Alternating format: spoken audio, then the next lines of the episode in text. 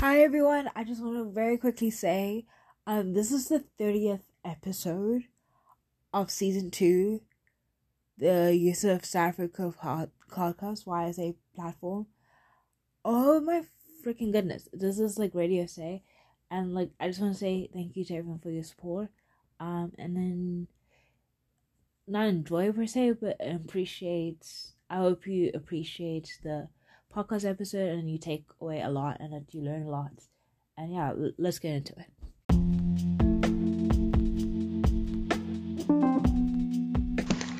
Hey, hey everyone, welcome back to the new episode of Radio Say. You're watching this as a result of the YSA platform. I hope you enjoyed this episode. Uh, lots of thoughts in it, so enjoy.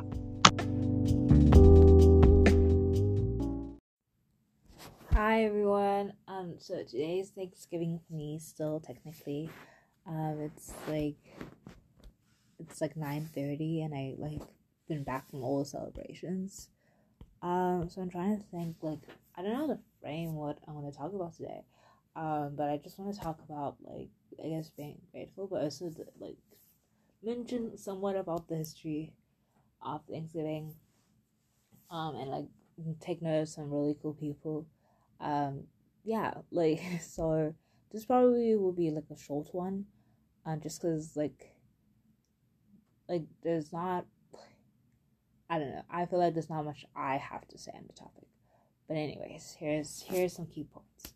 Um so my f- friend jazz they have a really cool like um like like subscription or like I don't know how to describe it, but like it's kind of like an article, and you subscribe using the email, um, via email, and like you get like access to like really cool like like it's not like a blog post, it's like yeah, I guess like articles, um, and like I saw one related to Thanksgiving and how basically looking for ways to recognize Indigenous people on to, on this day, and how a lot of American holidays are fraught and like have very like murky past and like I I saw a really great really great TikTok I believe yesterday that basically spoke about how the culture like part of the fear around teaching racial um, um crit- critical race theory is that it probably would unveil how like disturbing American history is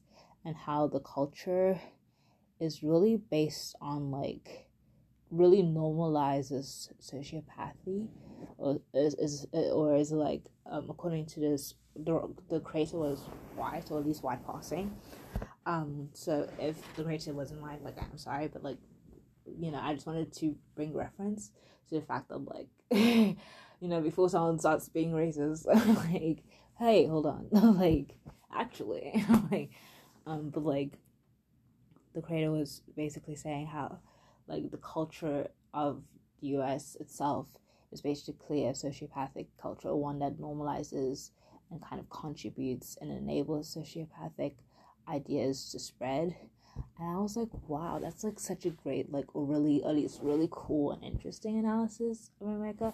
Obviously, some people might find that really offensive, but the context in which this creator was talking about was basically how the history with racism and the history with violence inflicted on people um, who are marginalized um, from marginalized communities is just so systematic, but there's also been such physical expressions of it, like how there's, for example, picnics are basically come from like like celebrations of like lynchings, which is basically people gathering together to eat and enjoy and celebrate and commit murder together and celebrate that. And that's how like the picnics originated from in American culture, which is like so scary and crazy when we say it like that. But like like and it's just like the fact that that's like the history of it, it's like insane.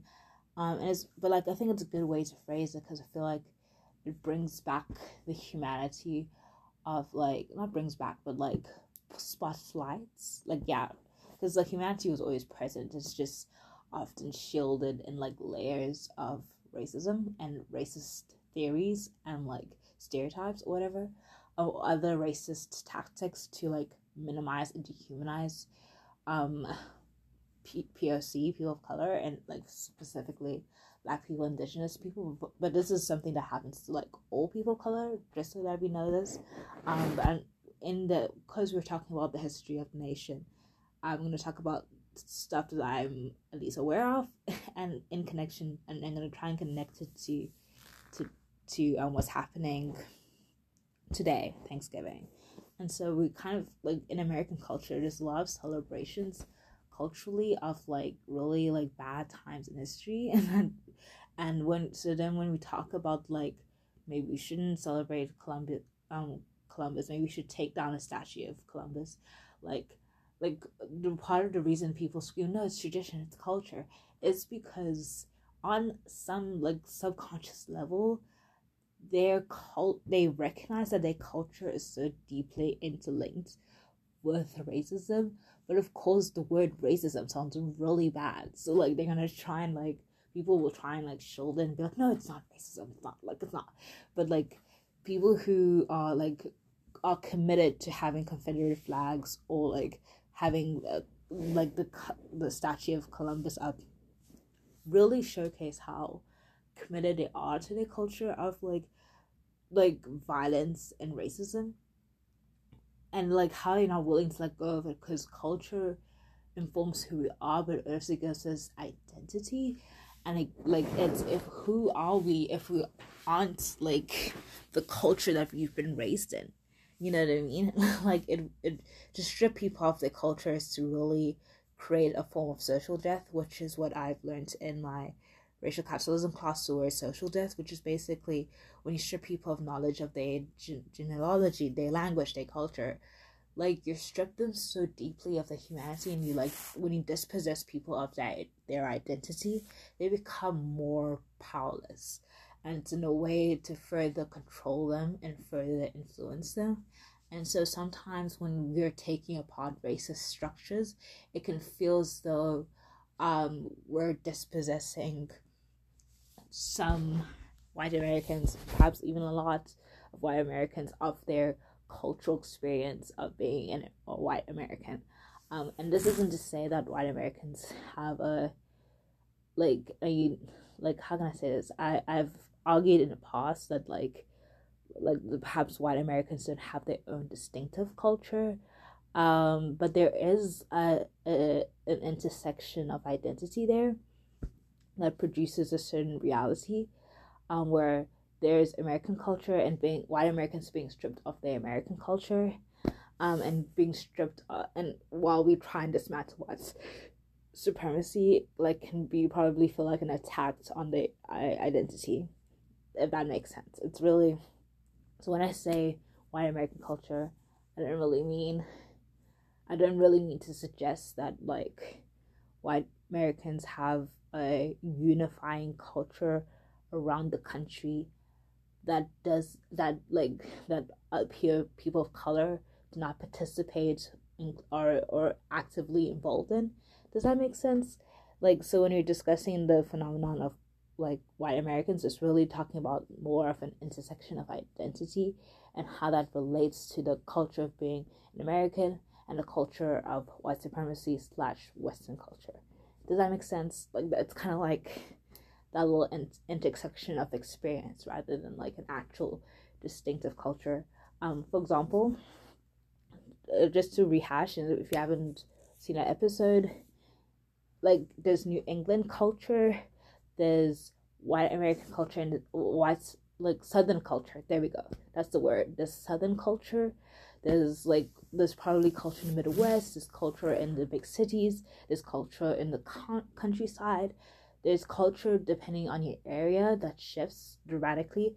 There's the unifying American culture of capitalism and like what was described as the video of like racism, etc., etc., all these systems of oppression.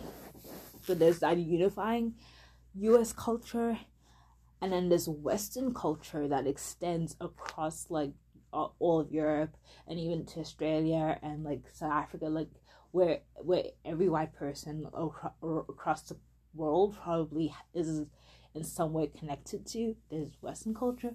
But there isn't like white American culture that is like a culture that is distinctly unique to white Americans. But there is an identity intersection of being white and being American, and then how that influences your worldview and the way you interact with these multiple different cultural experiences. Does that make sense?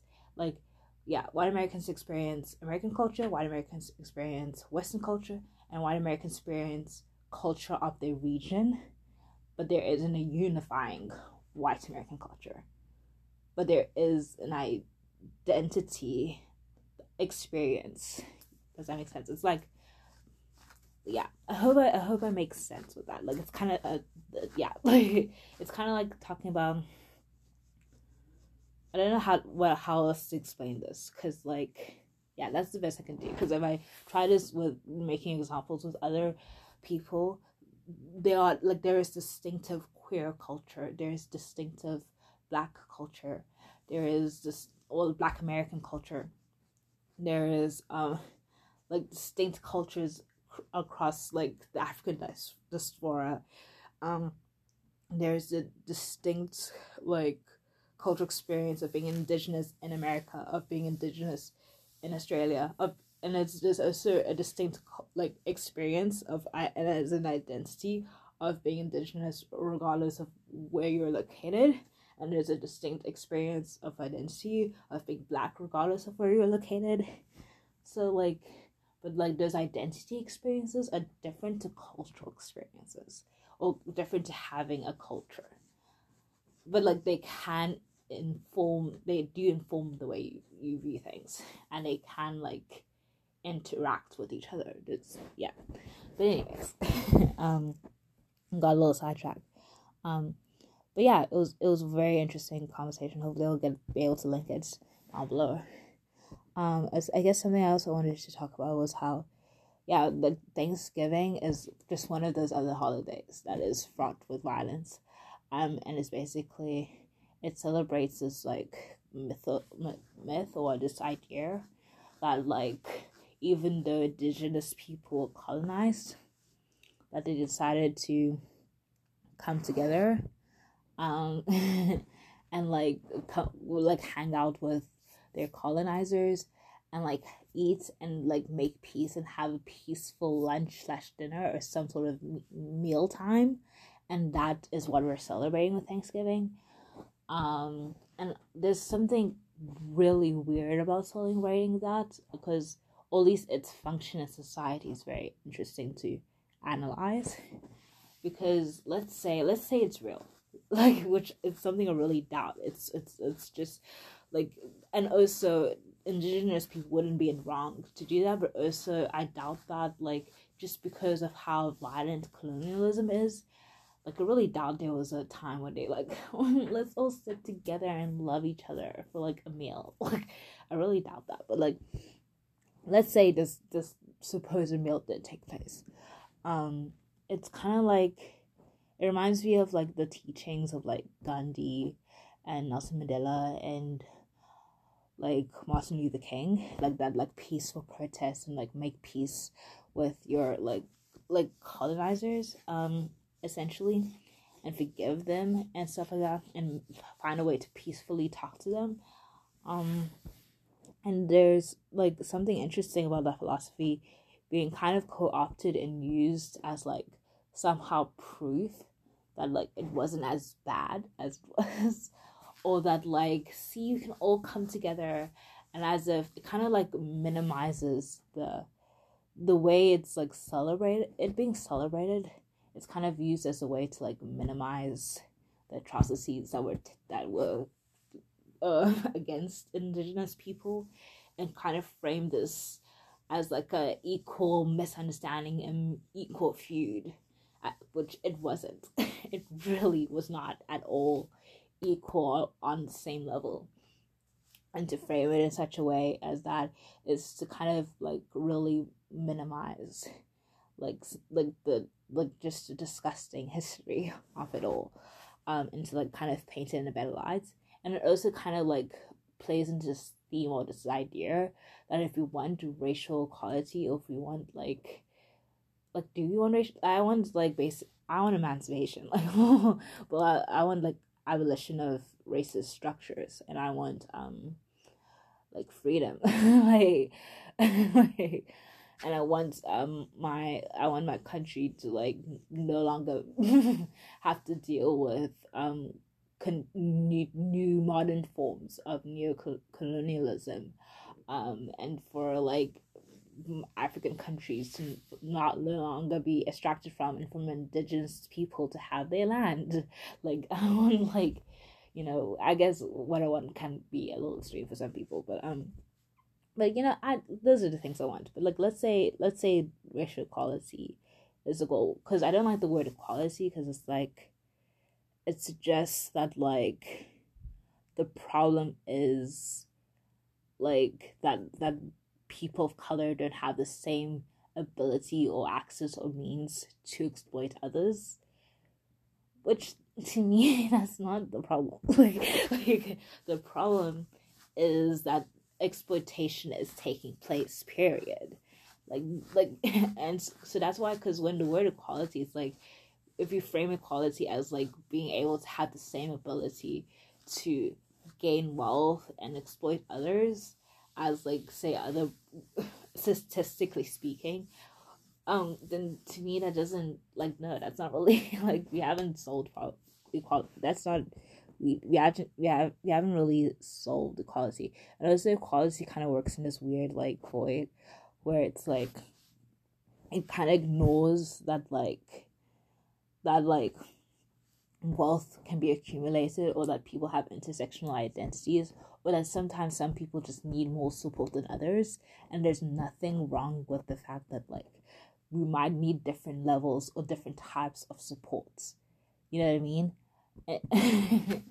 And so like i feel like the word equality kind of like ignores that nuance in this world and like and so that's when we talk about equality it's like interesting that like it's like an interesting conversation just because it's like like it kind of like what what do we mean by the word equality is is does everyone agree like that we want freedom from exploitation overall or do people want the freedom to exploitate regardless of their race, regardless of their gender, um, regardless of their sexuality? You know what I mean? like, it's like that doesn't like yeah, like yeah, that's and and because then I guess that because then if we were to create equality like that, it just means that the people we extract wealth from and the people we exploit become more diverse. Is that what we're just fighting for? For greater diversity in who we extract from? Like like because i don't i don't i don't like that. Like i want freedom from all structures of oppression. Um and that includes class depression, but yeah anyways let's continue so like so yes like thanksgiving is just really weird and it's kind of also like kind of like pushes this idea that like yeah, you know, the only the only reason we're not all peaceful right now is because we're not like all integrated and we're all not like loving each other and you just need people of color when they're complaining they just need shush which is annoying because there are real systemic issues that are taking place that are just gonna be shielded from people because American racism is systemic and it works in such a way in modern times to shield itself as much as possible. It's like very, it's like veiled, like veiled. Like I, there's a really good phrase for it in one of my notes, or one of the, the things I had to read for class. Um, it was like basically failed, like it's like veiled primitive accumulation. It's like it's like covered up. It's like all and like oh, like you know what I mean like America also has a problem with poverty and like homelessness, but like the real difference between like like big cities that like look nice and seem so affluent and cities that big cities that don't look as affluent is that the government in the the affluent cities have gotten better at disguising the poverty or hiding it or shielding it through like um, what's called again? Harsher policing through um like anti-homeless architecture through more taxing more extraction from the people living in those areas. Like and so like for example like with and with like the, with every big city there has to be like an underclass fueling it and working it so that the privilege can live on the top you know so Cape Town is like really interesting as Africa when people are like, oh, Cape Town is so beautiful, Cape Town's amazing. Yes, it is technically more developed, but at the same time, the gov the the government of Western Ta- uh, Western Cape, like the people in charge of Western Cape, the DA, are just better at like shielding the like the poverty problem because it's also the city with the greatest level of inequality in all of South Africa. And so when West so when people in South Africa, when people of Western Cape specifically make claims like, oh, I really, really, really think we sh- Western Cape should become separate from South Africa because look how good Cape Town's doing, and the rest of the country, which has the ANC, sucks. The beautiful thing about the ANC is that even if they flawed, I'm not saying they're amazing, they're deeply flawed. Don't get me wrong. is that like, which by the way, let's not act as if like white majority governments aren't flawed because I feel like because it's worth noting the ANC is the first black majority government we've had. Um, and I really hate like the the message that's like brought forward that if a government is being led by African people or black people, that's why we're falling apart. You know, I remember in like as, as I was attending a Zulu class at my like privileged school, and like the black kids in the class were like all talking about how there was this new like message circulating. And one of the one of the racist apartheid architectures of apartheid like I, I he doesn't even deserve for me to say his name. Um but it's like one of the names. He basically wrote a phrase talking about how like like oh the reason we can't give this country South Africa to black people is because if we do, they'll ruin it and it'll burn and it will go badly, and they don't know how to take care of it. Which ba- which basically is one a really racist statement. Um, it's deeply racist, and also I think the analysis of modern day ANC is that yes, the ANC has its flaws, but let's not act as if the apartheid government was not flawed. It was deeply flawed their racist system was too expensive. It bankrupts the country. The apartheid government gave a bankrupt country to like black people to black people to like now fix. You know what i mean? Like let's now like or people of color to now fix. Like let's not act as if the country they were giving to to the anc was like fine. You know what i mean? It was bankrupt. It was appalling and we were separated from the world our all of our all of our like what's it called again like our companies was like separated from the world our sports teams separated from the world you know what i mean now in modern day south africa we can like at least get like like in, if you go to the UK, you can find a Nando's, which by the way would have never been possible underneath the apartheid regime. We can now win sports World Cups. We can now have the Rugby World Cup win. You know what I mean? And it's like but it's not just that. Like I, I'm trying to think of things that like benefits white people and it's hard to do that because I'm not white. I'm thinking about like I'm not gonna lie to you. I only know what benefits like as a black South African who has seen how like the horrific aftermath of apartheid and seen how it's completely shifted our structures. I mean I'm I'll admit I was not born during the time but I can see it just like just in the like the way like just living life you can just see it like you know what i mean? Or even if you can't see it if you were to read a book or two you would see it like you know what i mean? Like i feel like if you really can't see it you're not reading nearly enough you know what i mean? Just like read like you don't need to read too many books to, to see it like you know what i mean? You just need like read one like you know um but like yeah. What take literally takes african history and like like I don't know. I guess there's more you could do. Maybe maybe I'm just saying it because I'm I I study theory so deeply. Um, but yeah, it is it is a real issue. and it's it's it's it's hard to tackle. And also, when I mentioned people's races, I just want to be clear. Um, I love everyone, which I always hate saying this because it sounds really cheesy. Um, but like, I'm really I'm not trying to attack people or like persons or individuals. I'm rather talking about like the way groups of people function historically and the way groups of people function today because of the privilege they experience because of history. Does that make sense? It's more like it's more like it's like me like and it's like yeah, like I have to talk about like the I have to name and label each group of person in order to more like appropriately express why more like not appropriately but more succinctly express why they're experiencing privilege and like like you know what I mean and why there's this discrep- discrepancy. I want to say that I like I want to remind everyone like that like there is like mentioning people's race there there's no hatred in me mentioning people's race or mentioning a group of people's race and mentioning how certain races or certain groups of people benefit or have greater privilege than others.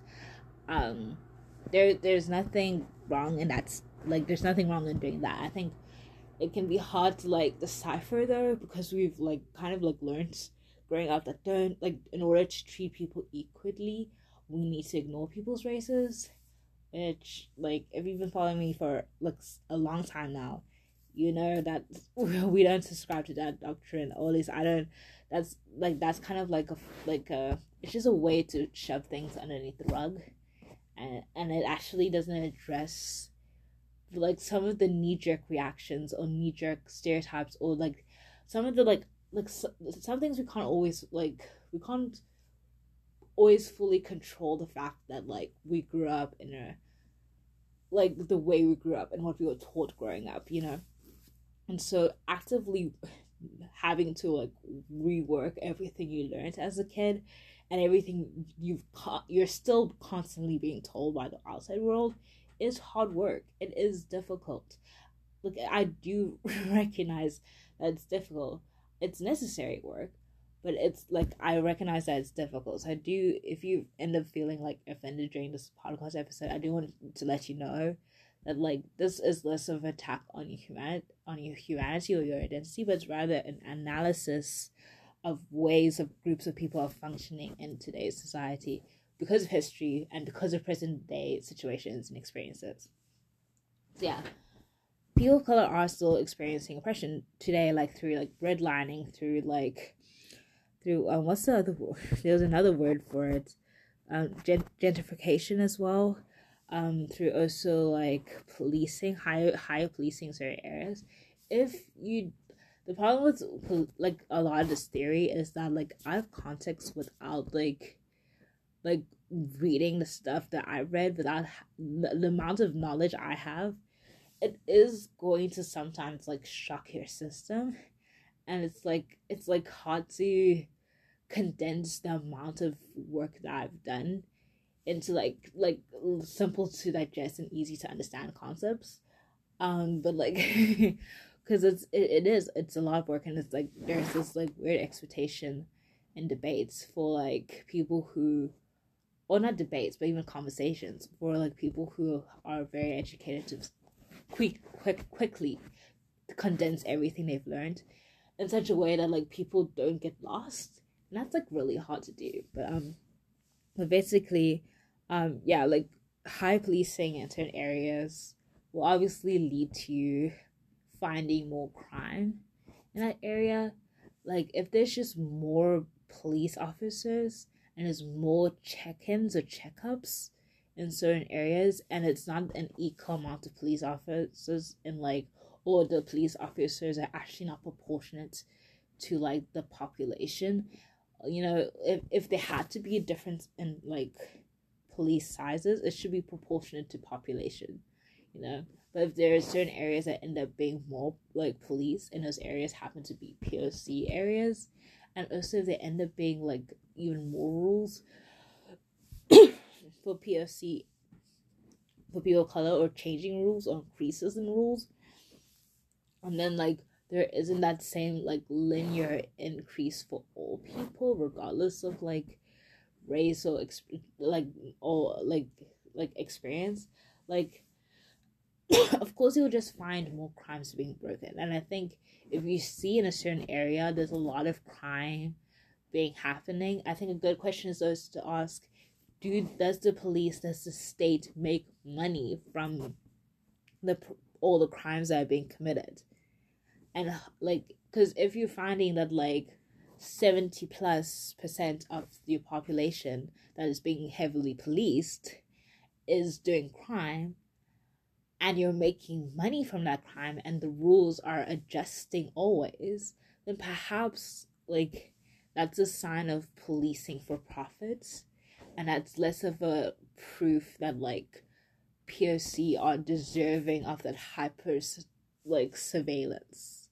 Like I like I because I think always a good question to ask is that like if there's a greater increase in policing in that area for whatever reason, does that does does that greater policing ultimately lead to greater income? Like does it? If it does, then the system is flawed. Period. like, like if it's leading to greater in and you also and if you also find that like it's POC areas only and then like like hyper policed and then they they earn more money through that hyper policing it's just it's a good it's a good question to ask yourself um, but yeah like this just there's just multiple things that kind of lead or that, that's still happening today that kind of further make POC or people's people's lives more difficult than it needs to be. Um, and so yeah, I guess back to Thanksgiving. Um, uh, I guess my question became for today is like, how do I recognize like indigenous people sp- specifically, and how do I like show some support while also like I guess taking place in like taking part in an American holiday because I am an international student, and so that weird intersection of identity is interesting because I would not be going to the college I'm going to today and learning about racial capitalism, learning about like discrimination, learning about indigenous people uh, in America the way I am without the land being stolen. I'm like and so it's it's it's it's so unfortunate to see how like my privilege to just be educated on this was initially enabled by an act of violence of against people another group of people of color against indigenous people.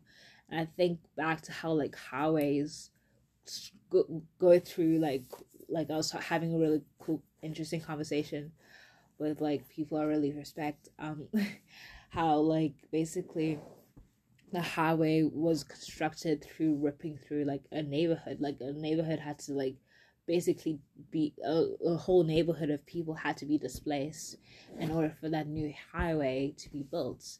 And now there's this structure in place that helps so many people get to work, get to new places, like get to places on time, get things delivered, get like better like access to healthcare, etc., etc.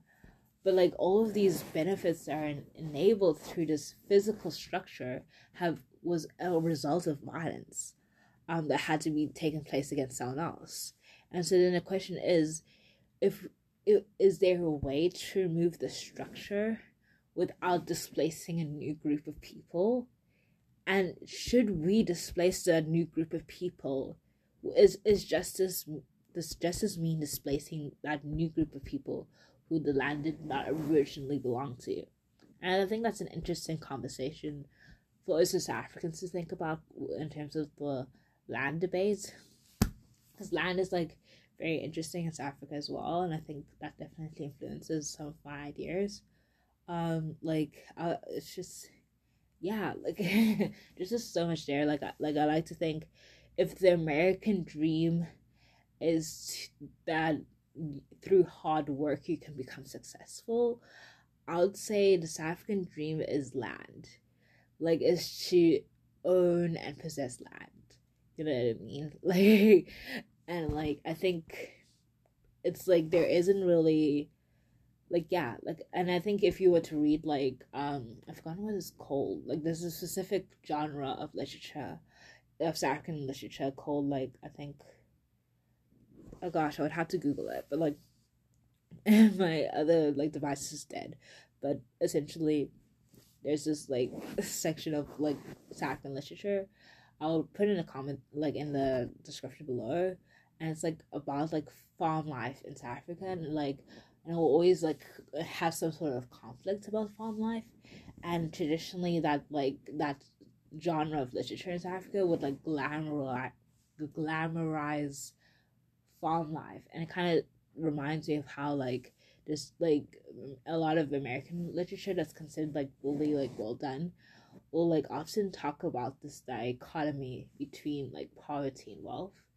And like or like we'll talk about racism or like talk like always about like the rich versus the poor or the poor trying to become rich the rich that is at risk of becoming poor like it's like it's like that like this is very distinctive aspects of like classical american literature of it like very much being associated with class warfare and class uh, or like if not class warfare specifically, some sort of like us versus them or us becoming them or like that kind of dynamic. But, it's usually like identity groups of class warfare. I think class warfare is the best descriptor because even if it's not like uh, an economic class, it's like a racial class or like you know what I mean. Like yeah, class warfare is the best statement for that. Um, and like I guess yeah, if you want to show support indigenous people, so something I ended up doing because I read the um the article by Jazz, thank you Jazz, is I ended up donating today. Um, and I'm not saying this is like boast or whatever. Obviously, I'm privileged enough to have a job on campus that provides me with enough money to donate. So obviously, like do what you can and you know even a tweet about some like tweet about the fact that like it's indigenous people day mention it on your story. Like i know like social media activism can sometimes feel so weak and meaningless but honestly i like it helps really it really does help reconstruct the world. Because like i've been rewatching a lot of y2k movies and shows back in the day like and like I was starting to realize just how insensitive and like look like not even lowkey like what hella racist they were. Like they were like bad. Like like oh god oh my gosh. Like ugh. like and it's just it like it makes me think how much our world has changed. And our world has changed in part because social media does give an, a platform for people of color's voices to be heard more clearly and for greater activism and greater connections to take place even in real life but also online. And, and so like we're having conversations like radical ideas are being pushed through at a much faster rate than we could have ever thought of. Like if you think back to like before the 2015 like black lives matter movement like the conversations around like social capitalism and like and the conversations about like how to police for reform then you come to like 2020s like black lives matter and you hear people start saying on like a large basis a large following of people start speaking out about we don't just need police reform per se we actually need abolition of the police you know what i mean i like i just feel as though like maybe I'm not like maybe I would have to study the like the length of time the activism groups and like knowledge becomes more persuasive. But like I really do think really like like like the access to theory has become so much more accessible.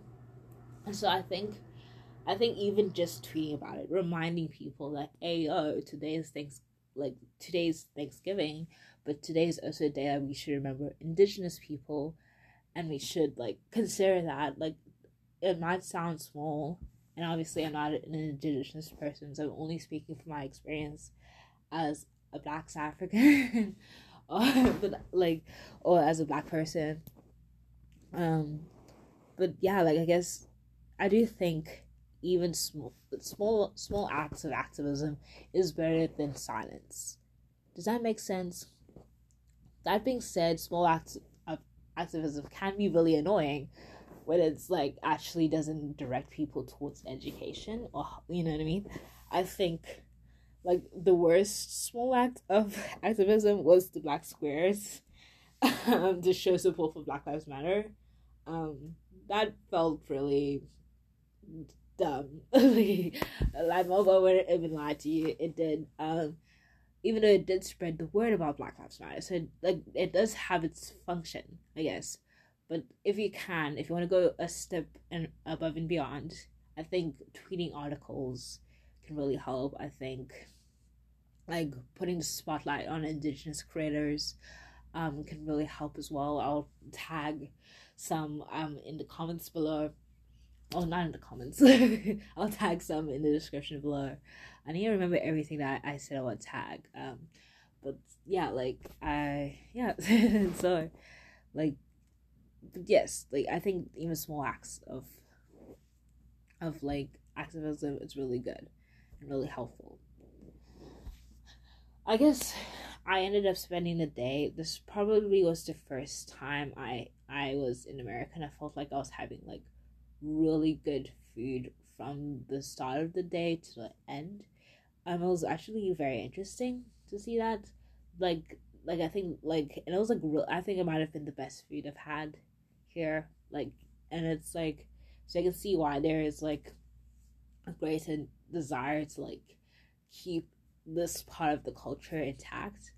But I do wish that like I think a very simple way to change it would be like to just like rename it in Indigenous Recognition Day, and then during the day you should also like part of the cultural experience should be like you should be encouraged to like like like volunteer or donate or like do some artwork or I don't know, like do something in remembrance of in not just in remembrance because they're still here, like like but like in like in like acknowledgement. That's the better word. In acknowledgement of indigenous people. Um and yeah, and in remembrance of the fact that the colonialism has taken place and is still taking place, but in a different form, um, in just newer forms. Um, and that needs to be protested against that needs to be stopped that needs to be actively analyzed and actively deconstructed. So i guess those, those are my thoughts. Take care do take the time to express express gratitude. I actually recommend expressing gratitude every single day if you can. I know it sounds so cheesy but i have this book and i struggle with it. Um i have this book called goals and gratitude i got it from typos africa um not me plugging typo for free. But like it no it's really it's a really good book. Um hopefully they sell it again next year because like i really wanted to get um once i'm done with like once i've filled up all the pages. But like yeah like oh just like a little notebook. You don't necessarily need this one. Just like a space to like talk about what you're grateful for. I can think can be really grateful like can be really great and can be really healing um, and so yeah, I'm grateful for like finding home. I'm grateful for being able be able to get an education.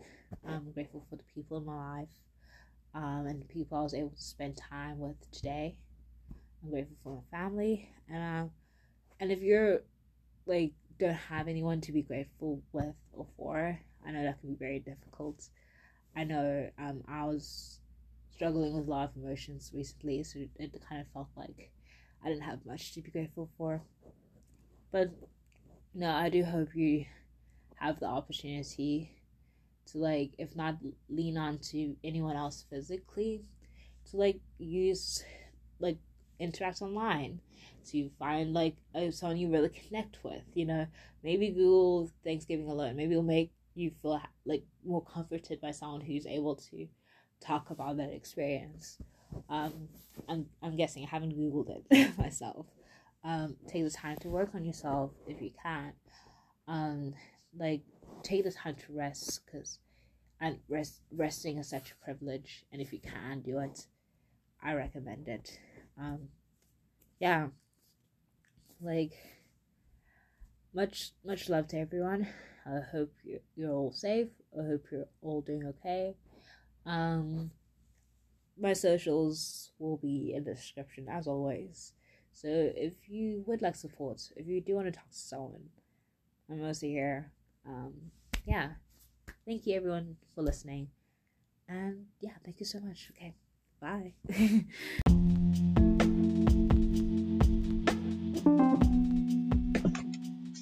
that brings us to an end of this episode. Everything that I'm speaking about is linked down below, and I really hope you guys have enjoyed this episode. And let me know what your thoughts are. I'll be linking out socials in the description below. Until next time, ciao.